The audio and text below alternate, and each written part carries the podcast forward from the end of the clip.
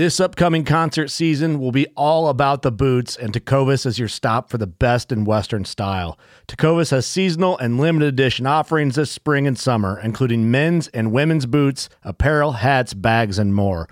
All Tecovas boots are made by hand in a time honored tradition with timeless styles that are always on trend. And Tecovas has first wear comfort with little to no break in period. It's hard to find this level of comfort paired with this level of style.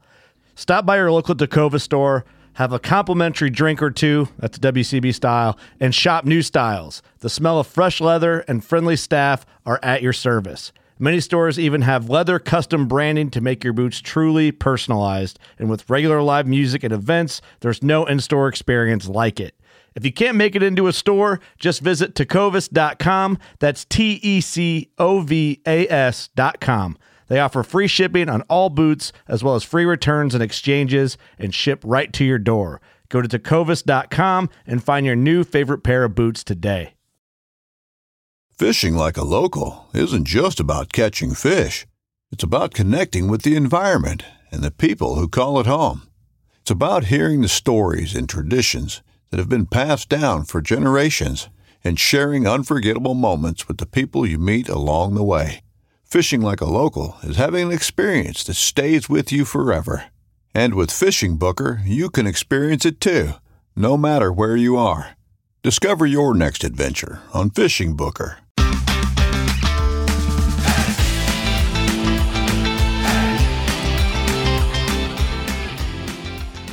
Hello, and welcome to the Publicly Challenged Podcast. I'm your host, Luke Oswald, and I hope you join me on my quest for knowledge to become a better public land hunter, angler, and forager. Stick with this, and who knows, maybe we will learn something together.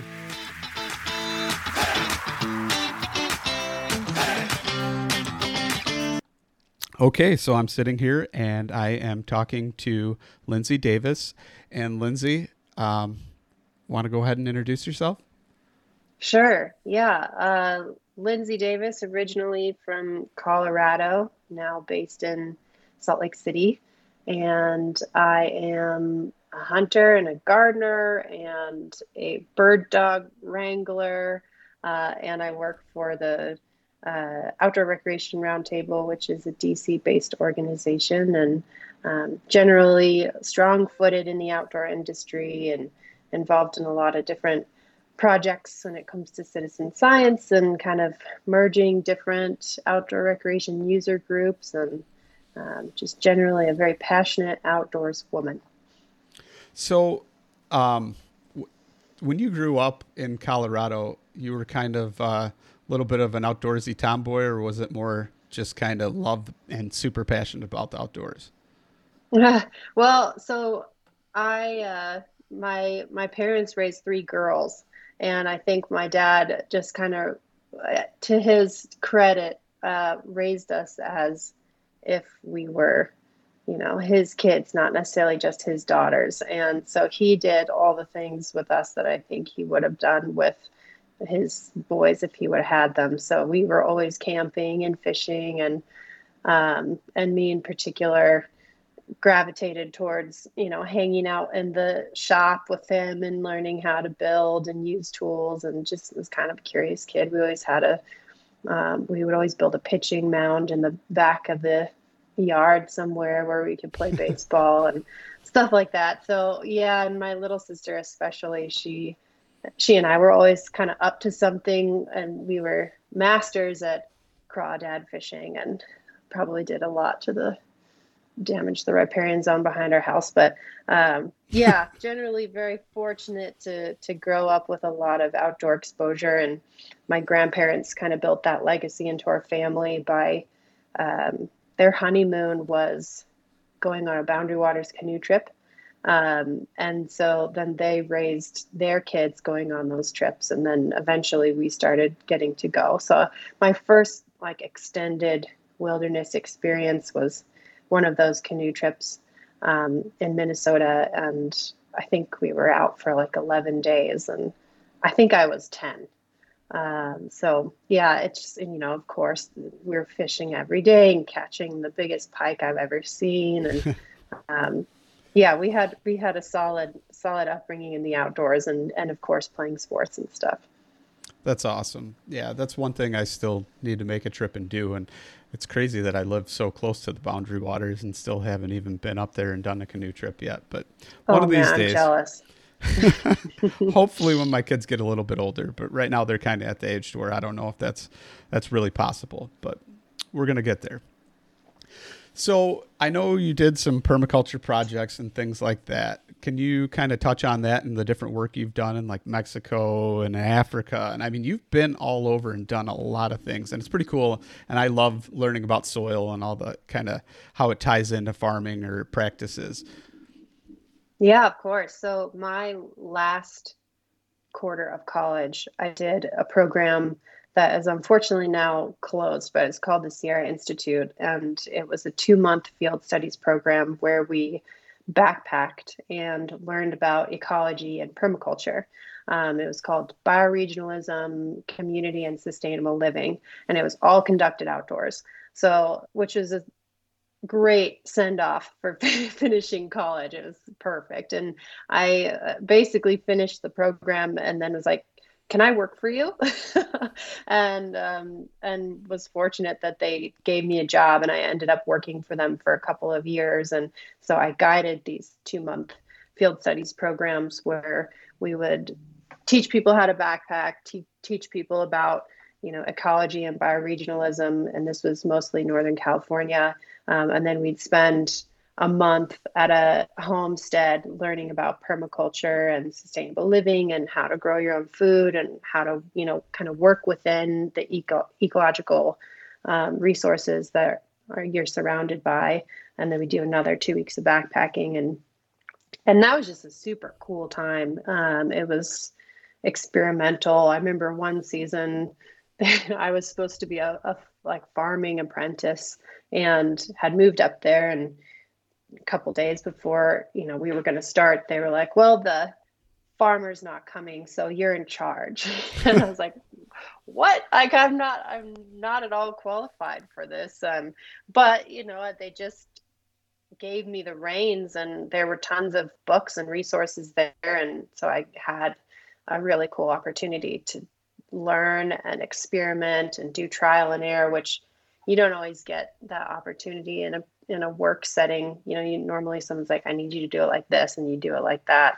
Um, so i i sort of from there just got into this phase where i was trying to learn as much as i could about growing food and natural building and um, school garden teaching. And you know it was during the time where we were a lot of people were really focused on revamping food systems in schools. And so we saw this kind of integration of growing food and gardening and science and STEM all at the same time. And so I was a part of that. And um, and then when you're trying to make money as, as a permaculture designer, you have to do a bunch of different things. And, you know, I ended up doing designs for people's individual homes or um, and, and helping them implement it if they wanted to landscape their house in a specific way and or if they wanted to start growing a bunch of medicinal herbs or something like that. And um, and so ended up doing quite a bit of consulting alongside teaching.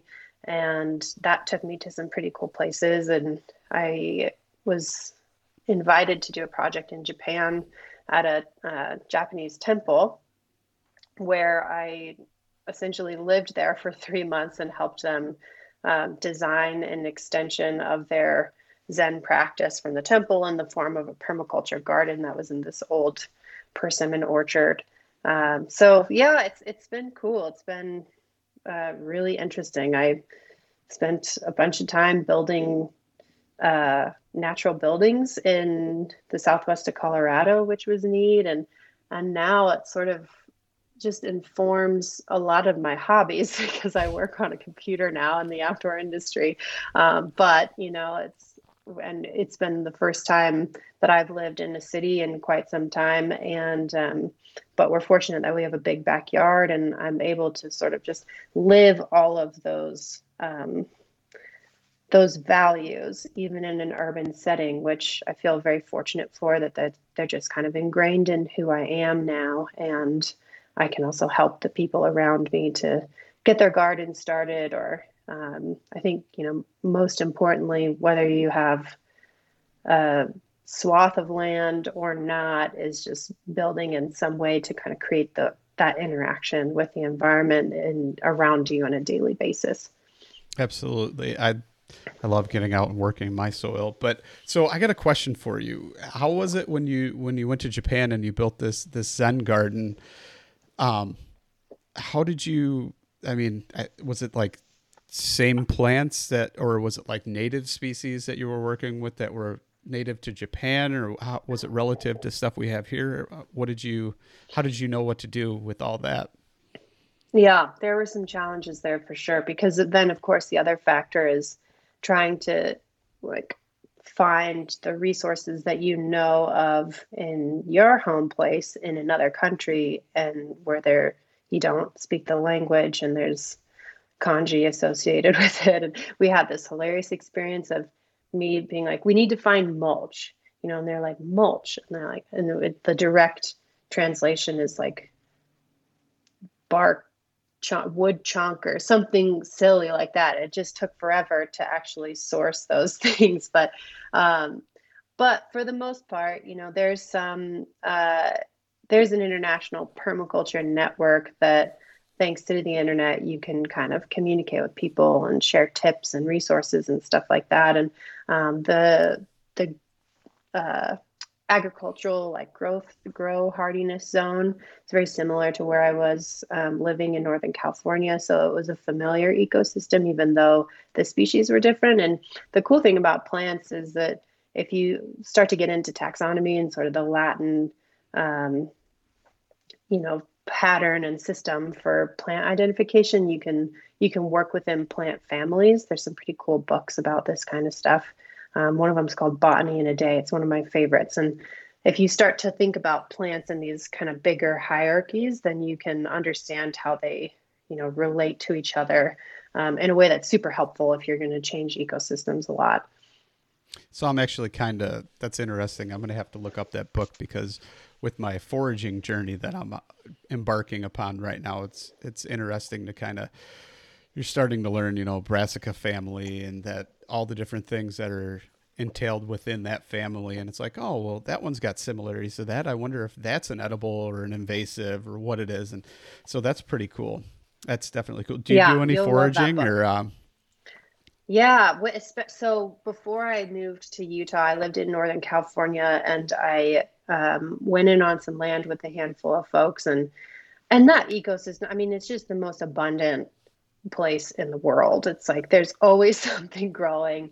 There's very um, big mushroom flushes every year. There's the ocean, you have the redwood ecology, the oak woodland, which is like, I mean, historically, that landscape was one of the most peaceful for First Nations people because I, I think because there were just so many resources, you know, there's like everybody, you didn't really have to um, be as territorial about what you were eating. Um, but so we did a lot of foraging there. Um, and I think I learned, you know, the most about that ecosystem from my peers at that point because I was just hanging out with so many scientists. I work at this worked at this place called the Occidental Arts and Ecology Center for four years and everybody there was super knowledgeable about something and um, we all just would share hobbies quite a bit. And someone would be like, Oh, I'm going on a bird walk and I'm going mushroom hunting and I'm going to go harvest seaweed. And um, so we did all that stuff. And it was so cool to be, um, to have that peer group, you know, because it's really rare and there's so much you can learn when you like get to, to get tactile with it, um, which is it's just so special. So yeah, we did a lot of mushroom hunting. Um, I forayed with crabbing, but I sort of never really out competed the seals in that endeavor. Um, a lot of seaweed harvesting, a lot of growing food, acorn processing. Um, there's huckleberries, tons of mushrooms. I think already said, um, and then of course just you know tons of um, different edible wild greens and stuff. And and then I worked at a nonprofit in Durango, Colorado for a little while. And, and it was pretty cool because their whole premise was about um, it was called the Turtle Lake Refuge, and their whole premise was about relating um, the health of wild land to human health. And uh, the founder of that organization, her platform was all about edible weeds and kind of reframing our our understanding and our label of what weeds are, because most of them are really potent and available medicinal plants. Um, so there was a cafe that she started and an education center um, where we would serve lunch two days a week and then had all these products that we'd sell in farmers markets and stuff. Um, but every everything that we um, prepared there food wise had some sort of wild food associated with it or in in the ingredients.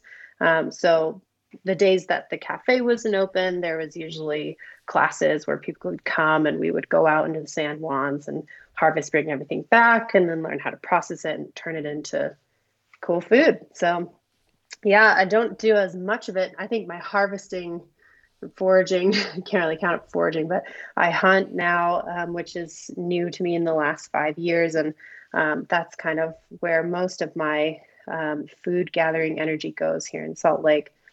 So you didn't grow up hunting then? No. Mm-mm. Really? Um, yeah, I started hunting when I was when I moved here, so like my late twenties. Um, yeah, it's it's been a big surprise to become a hunter. Um, no one in my family hunted, and I mean, in my most recent generations, way back, everybody did. Um, but I sort of I think, connected to moving into an urban environment. Um, when I was living more rurally, I used to have just a closer interaction with my food system, whether it was like through neighbors who would be raising meat, or, you know, I went through years and years of raising um, my own animals for meat and stuff. And I, because I had the space to do it and um, the land and kind of time to do it. And then living in a city, it's like, can't really go right. about that in the same way. All the systems are different, and um, you know, I had I had become like the roadkill queen in my community, where um, I just loved like the interaction and the intimacy of of processing animals and learning how to like preserve them in some way, shape, or form. And at the time, I was working at an education center where we would teach like science camps for kids and um, we if there was like a carcass or something on the road we would pick it up and um, set them out with trail cams uh, with groups kids and then go back the next day and look at the photos and learn about succession and scavenging and you know what animals come out at night and all that kind of stuff. And so i became like the lady that everybody called when there was a dead animal. And sometimes they were like perfectly good deer you know? And like i learned um, from some mentors in that area how to really safely assess with roadkill like whether or not this is something you should eat or not. Um, and so i think over time that gap just started to close for me of like okay growing your own food raising your own food you know working with wild animals. And i just realized like i love this so much. Like there's something that comes so alive in me when i'm getting to like skin a fox and and see and experience what it's like to be that close to a wild animal. And then I'm, I moved to Salt Lake, and my first friend here um, is a he's his name is John Chatelain, and he um, we'd go over to his house and like like, "You're tonight. You're eating mountain goat. This is elk. This is this." And you like kind of look around, and the walls are just covered with stories, you know. And I'm like, "Tell me about that one. Tell me about that one." and eventually, he was just like, "Do you just want to come with me?" And I was like, "Yes." um, so I I went and had a successful harvest my first year, and you know, not knowing how I'd feel the entire time, and just kind of knowing at every step of the way, I'll I'll know if this is something that's right for me or not. And haven't looked back. That's awesome. That's so amazing because I love hearing about, especially it just really interests me right now with the whole. I hate the word, but I love the process uh, of what a so-called adult onset hunter. It just every time I hear I that know. word, I kind of roll my eyes.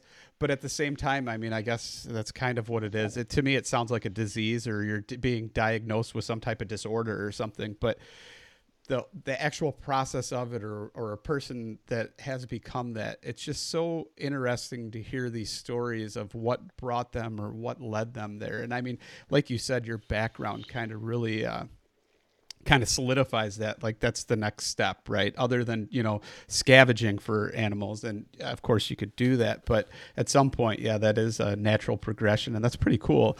And then but what what really intrigues me is the fact that not only did you do that but you chose traditional archery didn't you oh yeah. Oh, what a sandbag.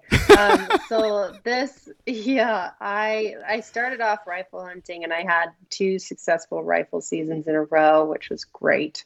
Um, and then um, I have some uh, friends at Mystery Ranch, and now I'm actually like formally on their ambassador team, which is really awesome because they're just close friends that I would do anything with and for.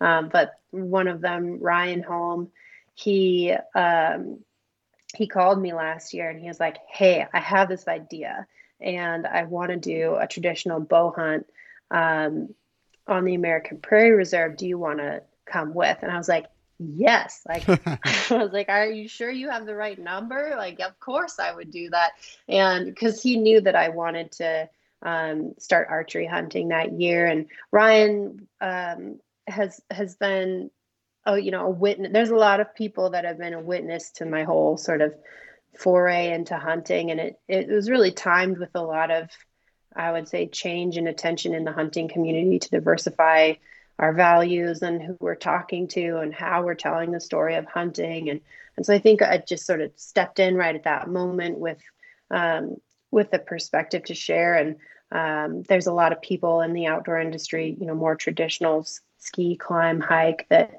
um, maybe grew up hunting or who are you know relating to it again for the first time or who just now starting to think about it a different way. And ryan is one of those folks who was like an avid climber who started hunting later in life. And um, and so I'm, I'm very lucky to have i've gotten that invitation from him. And oh yeah oh, last year was such a journey. I i hunted oh, how many tags did i hunt? Four or five tags. I had more days last year than probably my first three years combined. And I didn't punch a single tag. and it was just brutal. And by the end of the season, I was so burnt out. But I learned so much doing the traditional archery path. Um, it just forces you to be a better hunter in every sense of the way and you you know immediately what the mistakes are that you made um, which you just don't experience that uh, when you're a few hundred yards away uh, and and looking at an animal through a scope. So, yes, last year was a traditional archery year. This year will be a compound bow year because um, I, I feel like I, I need a little more uh, support in the archery endeavor at this point. But I'm I'm really looking forward to um, the lifelong journey of traditional archery hunting. So when you picked up the longbow and started shooting it, who I mean, did you did you go to resources? Did you hire a coach? What how what route did you take to say, okay, I'm gonna I'm confident I'm gonna shoot this bow and I'm gonna be successful? What what'd you do? Yeah, well, so Ryan and I both um, we worked with a bowyer in Colorado named Buddy Gould who makes these very cool um, kind they're kind of a cross between uh, a recurve and a traditional longbow. Um, yeah. He calls them the poison dart, and um, they're beautiful. They're so beautiful. And so we got those from Buddy, and then we um, Tom Clum, who's you know the master yeah. uh, in all of this. He has an online course called um, I think it's called Solid Archery Mechanics, and it's awesome. Uh, so kind of fascinating to learn this very traditional craft on a, from a computer. You know, like I'd sit down and watch these segments and then go in my backyard and practice and come back, sit down, watch these segments, go in my backyard and practice. And I just shot every day um, for months and months and months and you know had some had some help from local archery shops here in salt lake getting my uh, my arrows and everything tuned and the weights right. And um, yeah, they say that you're if you can go out and shoot one arrow and it's a you know safe lethal shot, then you're ready to go hunting. Um, and I felt confident after I don't know four or five months of shooting very consistently and in a dedicated fashion that I could go do that. And um, even though it's it's real scary, you know, because you you just you have to.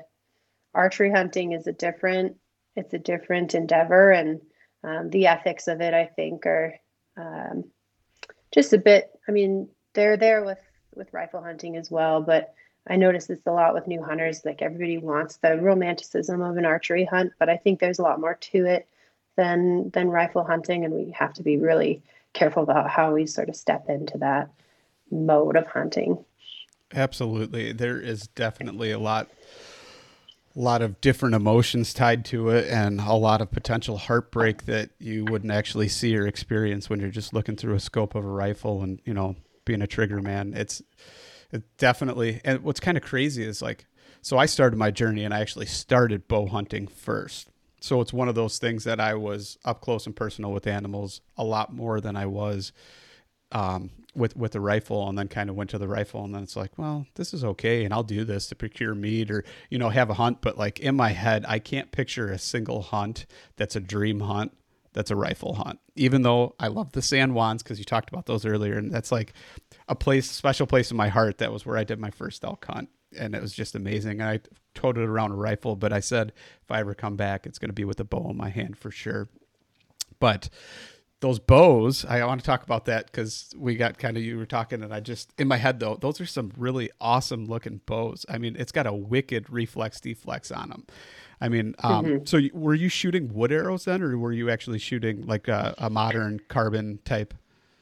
Yeah uh, so i was shooting um, valkyrie arrows which are really cool like a heavy front of center awesome arrows and like you know, the all the the broadheads are one solid piece. They're all hand honed, and um, yeah, I got there was some flack from you know the small corners of the internet where flack comes from about like this isn't a real traditional archery hunt look at you you're using sitka and like modern tools and you're bringing a goal zero charger for your phone and whatever you know so it was mean, it's not i'm by no means a purist when it comes to like primitive hunting. Um, and and yeah so the arrows were very modern very cool arrows. But I, I don't i it's that's a tough thing when you've got people that are criticizing because no matter what you've got a stick and a string. You've got no sight. You're shooting instinctually most likely i'm guessing. And it's just i mean that alone presents more challenges than those internet trolls, I'll call them that, have probably ever even encountered other than sitting in their mom's basement waiting for her to bring them food or something. But it's sure. just, you know what I mean? It, it, it makes me mad when you hear things like that because uh, it's one of those things that we need to be building a community and, you know, building each other up rather than tearing each other down. I, you know, that's like people, Aaron Snyder, all the time. People give him crap about using those plastic fletching vanes that he uses, the trad vanes that he had uh, developed and stuff like that. And it's like, okay, so I didn't, I personally, when I first got into it, I didn't even know about, you know, carbon arrows for my, you know, just naturally. One of my buddies was like, oh, yeah, I've got this thing. It's kind of like a pencil sharpener, and I taper down a wood shaft and glue on. We'll cut our own fletching out of turkey feathers. And so I went that direction, and yes, it was, but it's not like I was using. I was still using a Delrin or whatever the fabric is for a, a bowstring. It's not like I was using catgut or sinew or something. So it's like, where do, where do you really draw the line unless you're like Ishi or somebody walking around in your moccasins? That you know, it's so I don't know. That, that's a hard thing to say. And what? How many people are really out there even doing that? I know there's a few of them. Um, there's that Clay something that does that, where he actually does a traditional boat, but he's still wearing, you know, somewhat modern clothing for the most part. I don't know of anybody that in this day and age does that. So that's kind of yeah crappy that people would say that. But oh well, and it doesn't affect me at all. I mean, I hunting is so hard. I think even rifle hunting is so hard. You know, like I started in the mountain west in the high altitude areas of the Wasatch and Uinta Mountains, and it's really tough to do big game western hunting out here. We have a like very dense wildlife urban interface, a lot of pressure, not a ton of animals. You know, like it's a very tough place to hunt. And so like I I'm not at the stage where I um, I need to make it harder on myself. you know, I'm trying to still be able to hunt successfully and and get repetition on all of the steps of the process that need to be ingrained in me to do things effectively and efficiently. And um, but to each their own. You know, like I think that's um, one of the most complicated about things about hunting is that we all um, we all do it for different reasons. And um, it's always going to be that way. And everybody's going to have their their way of going about it and their why for um, how they engage. And and that's that's that you know? And so there's there's no one way and there never will be. So you kind of mentioned it and it was something i kind of wanted to talk to you about anyway so i'm just going to kind of talk about it. But the the wasatch uh, mountain research project it's like a citizen based research project, right? And that's kind of how you tied in when you're talking about the dense, you know, human interface with it. Can you kind of go into that and what that is and what it's about? Yeah, so this is a it's a citizen science project called the Wasatch Mammal Watch, and it's run by a, a student at the University of Utah named Austin Green, and he's part of the Center for Biological Diversity lab there. And this is his I don't I believe it's his PhD project, but I'm not positive on that. But um, I was a first year participant. The program's now in its third year and has funding, I think, for the foreseeable future because of how successful it's been.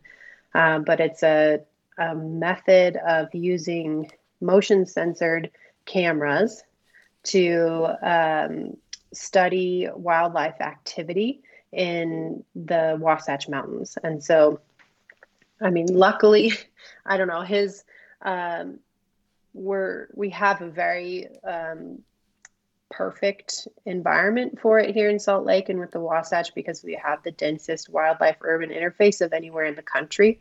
And more people visit the Wasatch than all five national parks in Utah combined. Um, wow. So we have this and and then of course all the mountains are surrounded by deserts so it creates this really extreme concentration of the biological diversity that we have in the mountains um, because they're separated from other key habitat areas um, and then we have you know just immense pressure from development and visitation um, so anyway, there's about 100 of us that uh, monitor these uh, motion sensors, just like trail cams, basically same thing. Actually, we use like the same trail cams that hunters love. Um, so they capture images based on heat and motion detection. Um, but it's a way for scientists and researchers to get um, just like amazing uh, depth with their data because they're recording 24 hours a day for the entire period of time rather than you know an individual ecologist or researcher sitting there in a snapshot of time saying this is what i saw. Um, so they're becoming really uh, profound tools for um, for science and research. And and we have i think 200 camera locations uh, throughout the wasatch that um, we all take care of three sites for the season, one camera over three sites, and we move it every month and check on it every two weeks and make sure we're not just taking a picture of like a piece of grass 30,000 times, which has happened. I have um, had that too. oh, so frustrating when you get that. Um, yeah. But we then all the um, the data is compiled and they're working really closely with the um, Utah Department of Transportation and the uh, Department of Wildlife to figure out where the species density is in the mountains here, and so we can enact sound conservation strategies for the region. Um, and that's looking at kind of the different pressures that every area sees. And so it's cool now that it's three years of data because we have all these heat maps for where the key habitat is for different species. And so, like, it's very obvious where the cougars are living. It's very obvious where they're not. It's very obvious that the highway is creating a real difference in the elk population density. And um, it's all just, I, I, mean, I love learning about it. It's part, part of this kind of obsession with um, seeing the unseen in nature. You know, this is like all stuff that is happening that you we don't usually get to witness, but doing projects like this, you're like, wow, there was a moose here, and then ten deer came by, and then there was a fox, and it's, it's just so cool.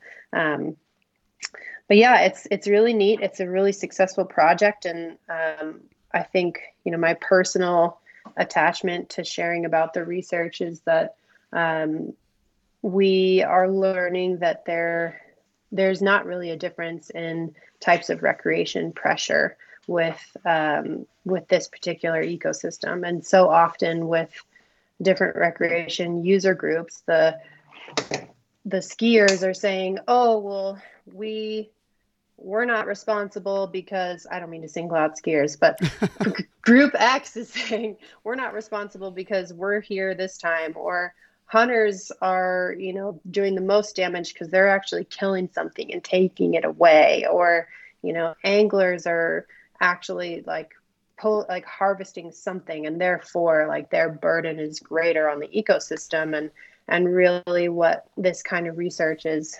um, bringing to light is that it's not a conversation of who's taking and who's not taking from the ecosystem because the pressure and the disturbance that the wildlife is seeing is causing so much impact that we don't normally account for. And so the animals here are have consistent observable behavior Monday through Friday. And then Saturday and Sunday, when everyone's out hiking and recreating, they completely change. And so it's creating overlap. They call it the weekend effect. And it's creating overlap in species that don't normally have it. It's decreasing hunting hours for top predators and um, causing all these crazy impacts that we don't really have measured up until now. And so to me, it sort of levels this conversation around who's responsible for what and sort of minimizes that age old debate into are you an impact in your ecosystem by being there? Yes. And then you just draw the line there and say, okay, how do we be, you know, more responsible about this? That's awesome. Um, that kind of reminds me of like, I've always been curious about the whole, um, like urban development and the impact upon wildlife and how that kind of affects it and you know where it drives them and puts them in different zones and pressure and things like that. And it's it's it's interesting to see and uh, where you have definitive data that way where you can say look we are intrusive we're impacting them this is maybe how we could mitigate it or minimize it. That's that's a good thing to have because uh, you see so much habitat you know just being taken away from them and then it's like where does it go? Where do these animals go? And then now you're you know sending them into other zones and now they're being pressured even more because you've got you know human interference with that. It's that's a crazy thing. But um so i want to kind of talk about how you went and you testified in 2019 you went and you testified in front of congress about conservation and the importance of our public lands and, and wildlife to businesses, and then that ties into what you're currently working on. Yeah, so we um, we're in this really cool stage as an outdoor recreation economy and industry where we're just now getting our uh, our sort of um, chutzpah measured, if you will. like we're we're a relatively young uh, industry, you know, 50 years old or something. Like our our first leaders are just now starting to retire, and the first CEOs of all these huge companies that we've we've um, you know we have all the gear because of.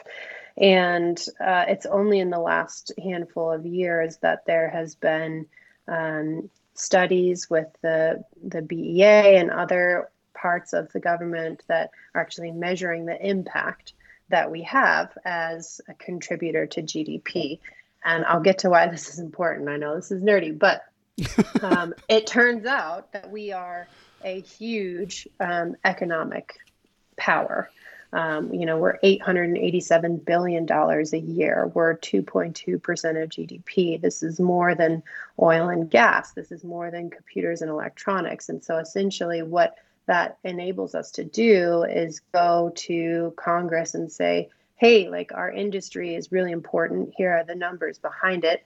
And we need investment in infrastructure and the national forests and we need the BLM to be operating well and we need investment in our recreation infrastructure and we need public lands to stay public lands because we that's our essential infrastructure as as um, as an industry so it's i think a really cool time to be a part of the outdoor recreation economy and outdoor industry in general because we're all um, getting organized around our economic impact and what that means for our conservation ability um, in, a, in a new way.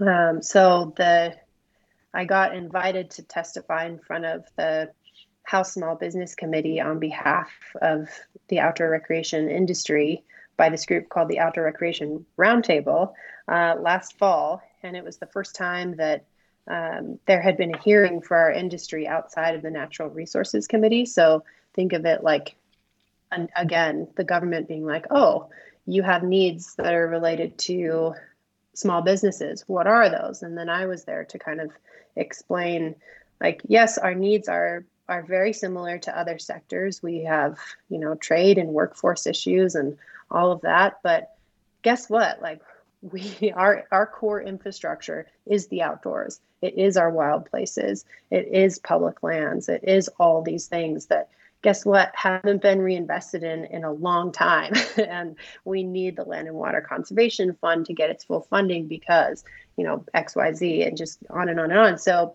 um, yeah it was one of the scariest things i've ever done. One of the coolest things i've ever done um, and and has absolutely led you know been one of the things that has now led me to working for that organization um, which is pretty cool. It's again just these surprises in life that you can't ever really plan for yourself. So can you kind of elaborate on like the different groups that are part of that uh, outdoor roundtable then? Because I want to make sure that everybody understands that it's not just you know hunters and anglers it's it's everybody in outdoors right yeah, yeah. So we're the only group that uh, represents all recreation sectors. So motorized, non-motorized, hunters, hikers, climbers, skiers, everybody. Um, and we're a bipartisan group that's based in DC. And um, luckily, I get to work remotely, even though everybody's working remotely right now. Um, but we, uh, so all of these different activities that we think about and outdoor all have uh, trade associations that are um, kind of the key group that that advocates for that industry's needs.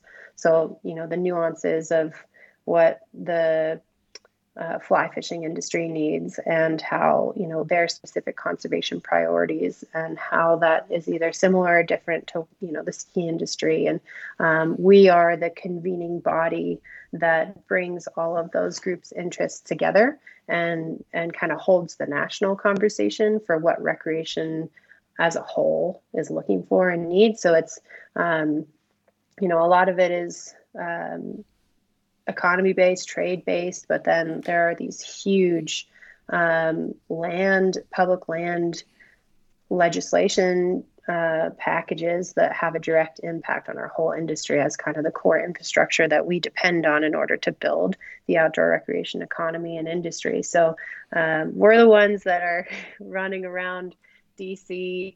Um, especially my uh, my boss Jessica Wall, you know, knocking on doors and lobbying and and making sure that the outdoors is on the on the forefront of the national dialogue.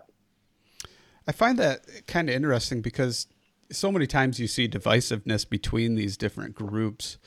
Um, say you know rock climbers versus hunters or your your average hikers that aren't hunting or doing, you know, angling or anything like that. They kind of almost sometimes you see it where somebody's kind of looking down upon you when you're on the trail and you've got a rifle on your back or a bow in your hand. I mean, was that was there some serious challenges in front of you when you tried to bring these groups together or what was I mean, how did that all go about the way of how you got it together because I, I, feel like there would be some serious challenges there.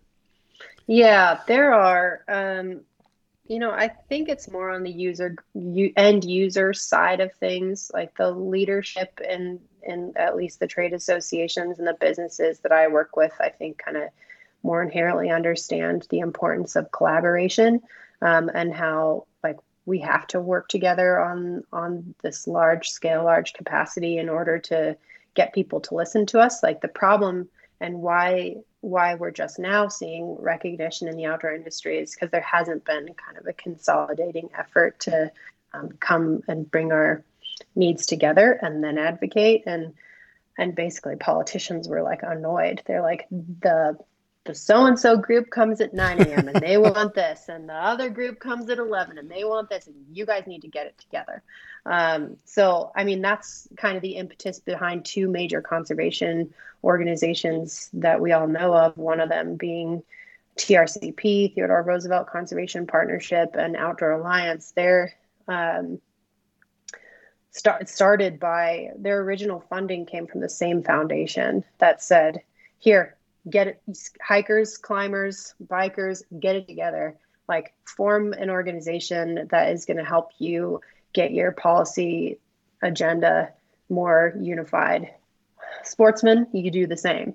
Um, so we have you know these groups and like trcp and outdoor alliance and outdoor recreation roundtable that are really the convening bodies for for helping fix the issues that you're talking about. And i think on the end user side um, I think my long term hope is that, you know, we've we've we've done a lot in the last couple years on the, the media and storytelling side. I think to build compassion amongst user groups, specifically hunters and non-hunters, and um, well, hunters are getting better at sort of sharing their stories in a way that's digestible for those that don't hunt, and that's our responsibility to do so.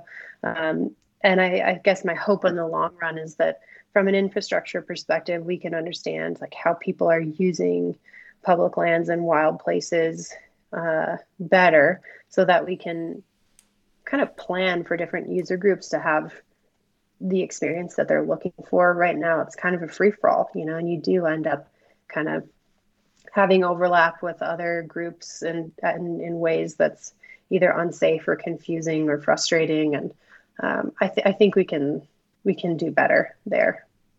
That's yeah. Finding common ground is really, I mean, literally pun intended. It's common ground. We're all sharing it, right? So it's one of those things that we need to kind of work on to realize that it's all our our grounds. Yeah, we definitely need to learn how to use it.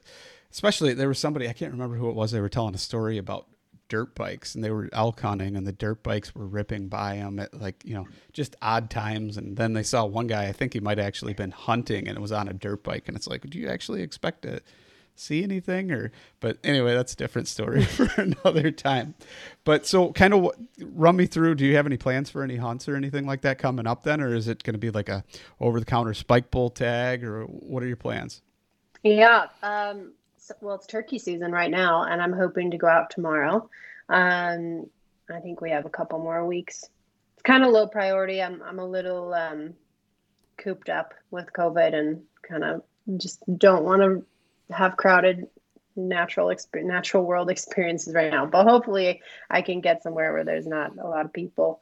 Um, and then this fall i'll have i'm just focusing on utah hunts this year um, partially because of covid and just you know i wasn't really sure what was going to happen with with travel restrictions and out of state tags this season. Um, but i have a, a deer tag. Um, i do a what's called a dedicated hunter program here in Utah, which allows me to hunt. It's based on a certain amount of volunteer work every year, which the citizen science pro- project that I do counts for this. But um, I can hunt the archery, muzzleloader, and rifle season, the whole deer season. Um, and I started doing this last year because I thought it was a safe way to tiptoe into archery season and have rifle season to back me up if I if I needed it. And I ended up not tagging out at all. Um, but this year, hopefully, um, I mean, I'll just spend a good amount of time on that tag up in my unit, um, trying my hand at different techniques, and then uh, I'll also get an over the counter elk tag here, um, probably a three season elk tag. um, which I haven't had before. I had a cow elk tag last year, and I think I hunted over 20 days on that tag and didn't tag out, so that was fun. Um, yeah, last year was a doozy, but yeah. So and then of course we have um, our bird dog. This will be his second season, and so um, I'm really hoping to do a lot more upland hunting this year. Um, and then we usually have uh, so that'll be grouse, um, chukar.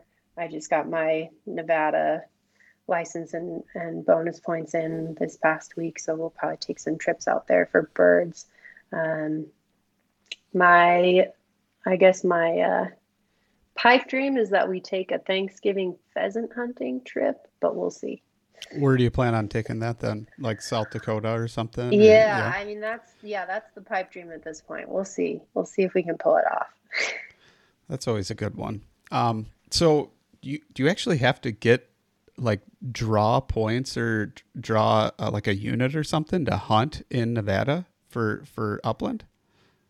No, uh, oh, okay. but I just bought an out of state license, and it's part of what I'm doing this year is starting to, you know, build my longer term plays with preference points out of state.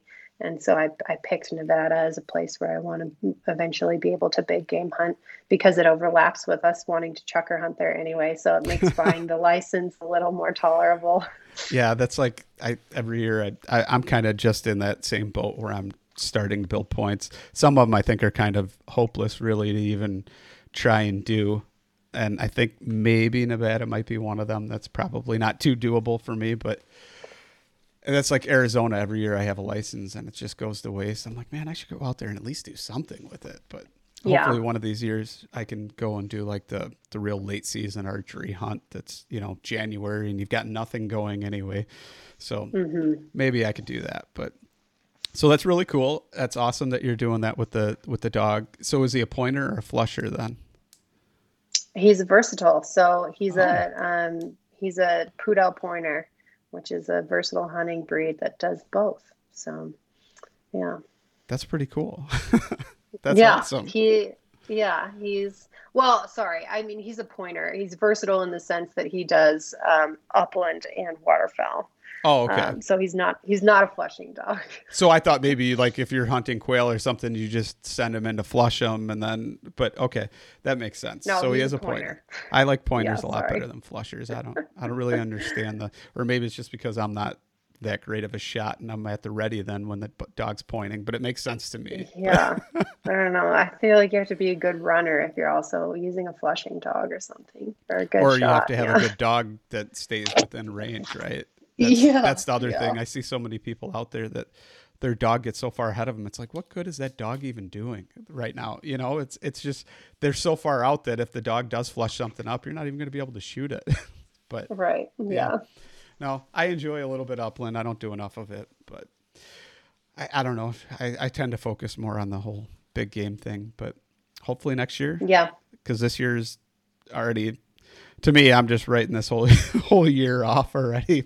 I'm going to focus on whitetails yeah. this year, but hopefully I can get out and do an elk hunt 2021. That's going to be the year. Mm-hmm. I'm going to try and close the deal. Hopefully, maybe in the San Juans or somewhere near there.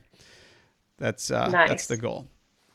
But I appreciate you coming on. Um, can you tell people a little bit like where they could find you, uh, all that kind of good stuff, and then sure yeah, I um, I have a tiny corner of the internet on Instagram, which is just my name, Lindsay Browne Davis. But Brown has an E, so it's a little harder to find than just the norm.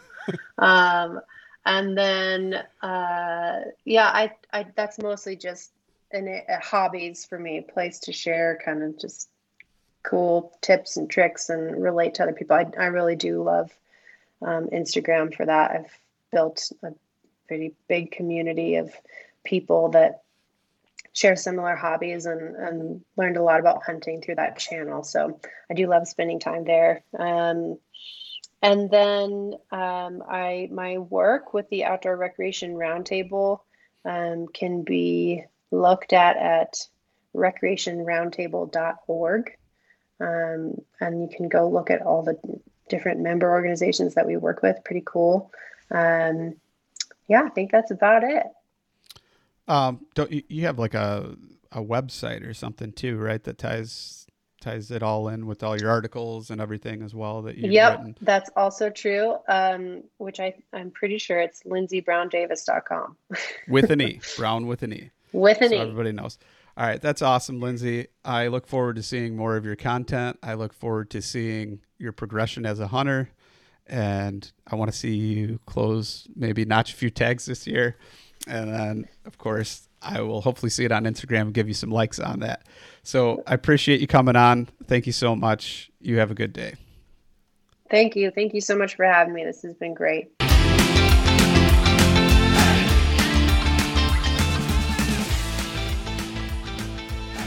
Once again, thank you so much for listening to the Publicly Challenged podcast. I hope you enjoyed the show, and if you did, please subscribe on whatever platform it is you're listening to.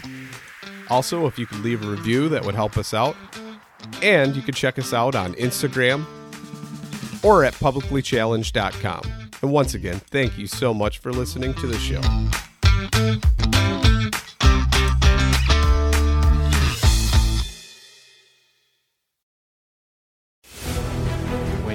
Out there and the fish are where you think they are, any one of these casts could be the bite. It's the most exciting fishing that I know, right here at Hawks Cay.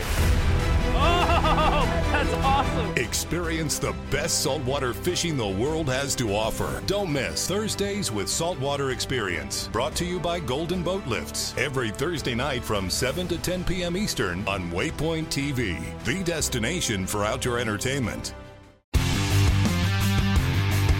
Don't miss Mondays with Into the Blue, brought to you by Academy Sports and Outdoors. Every Monday night from 7 to 10 p.m. Eastern on Waypoint TV, the destination for outdoor entertainment.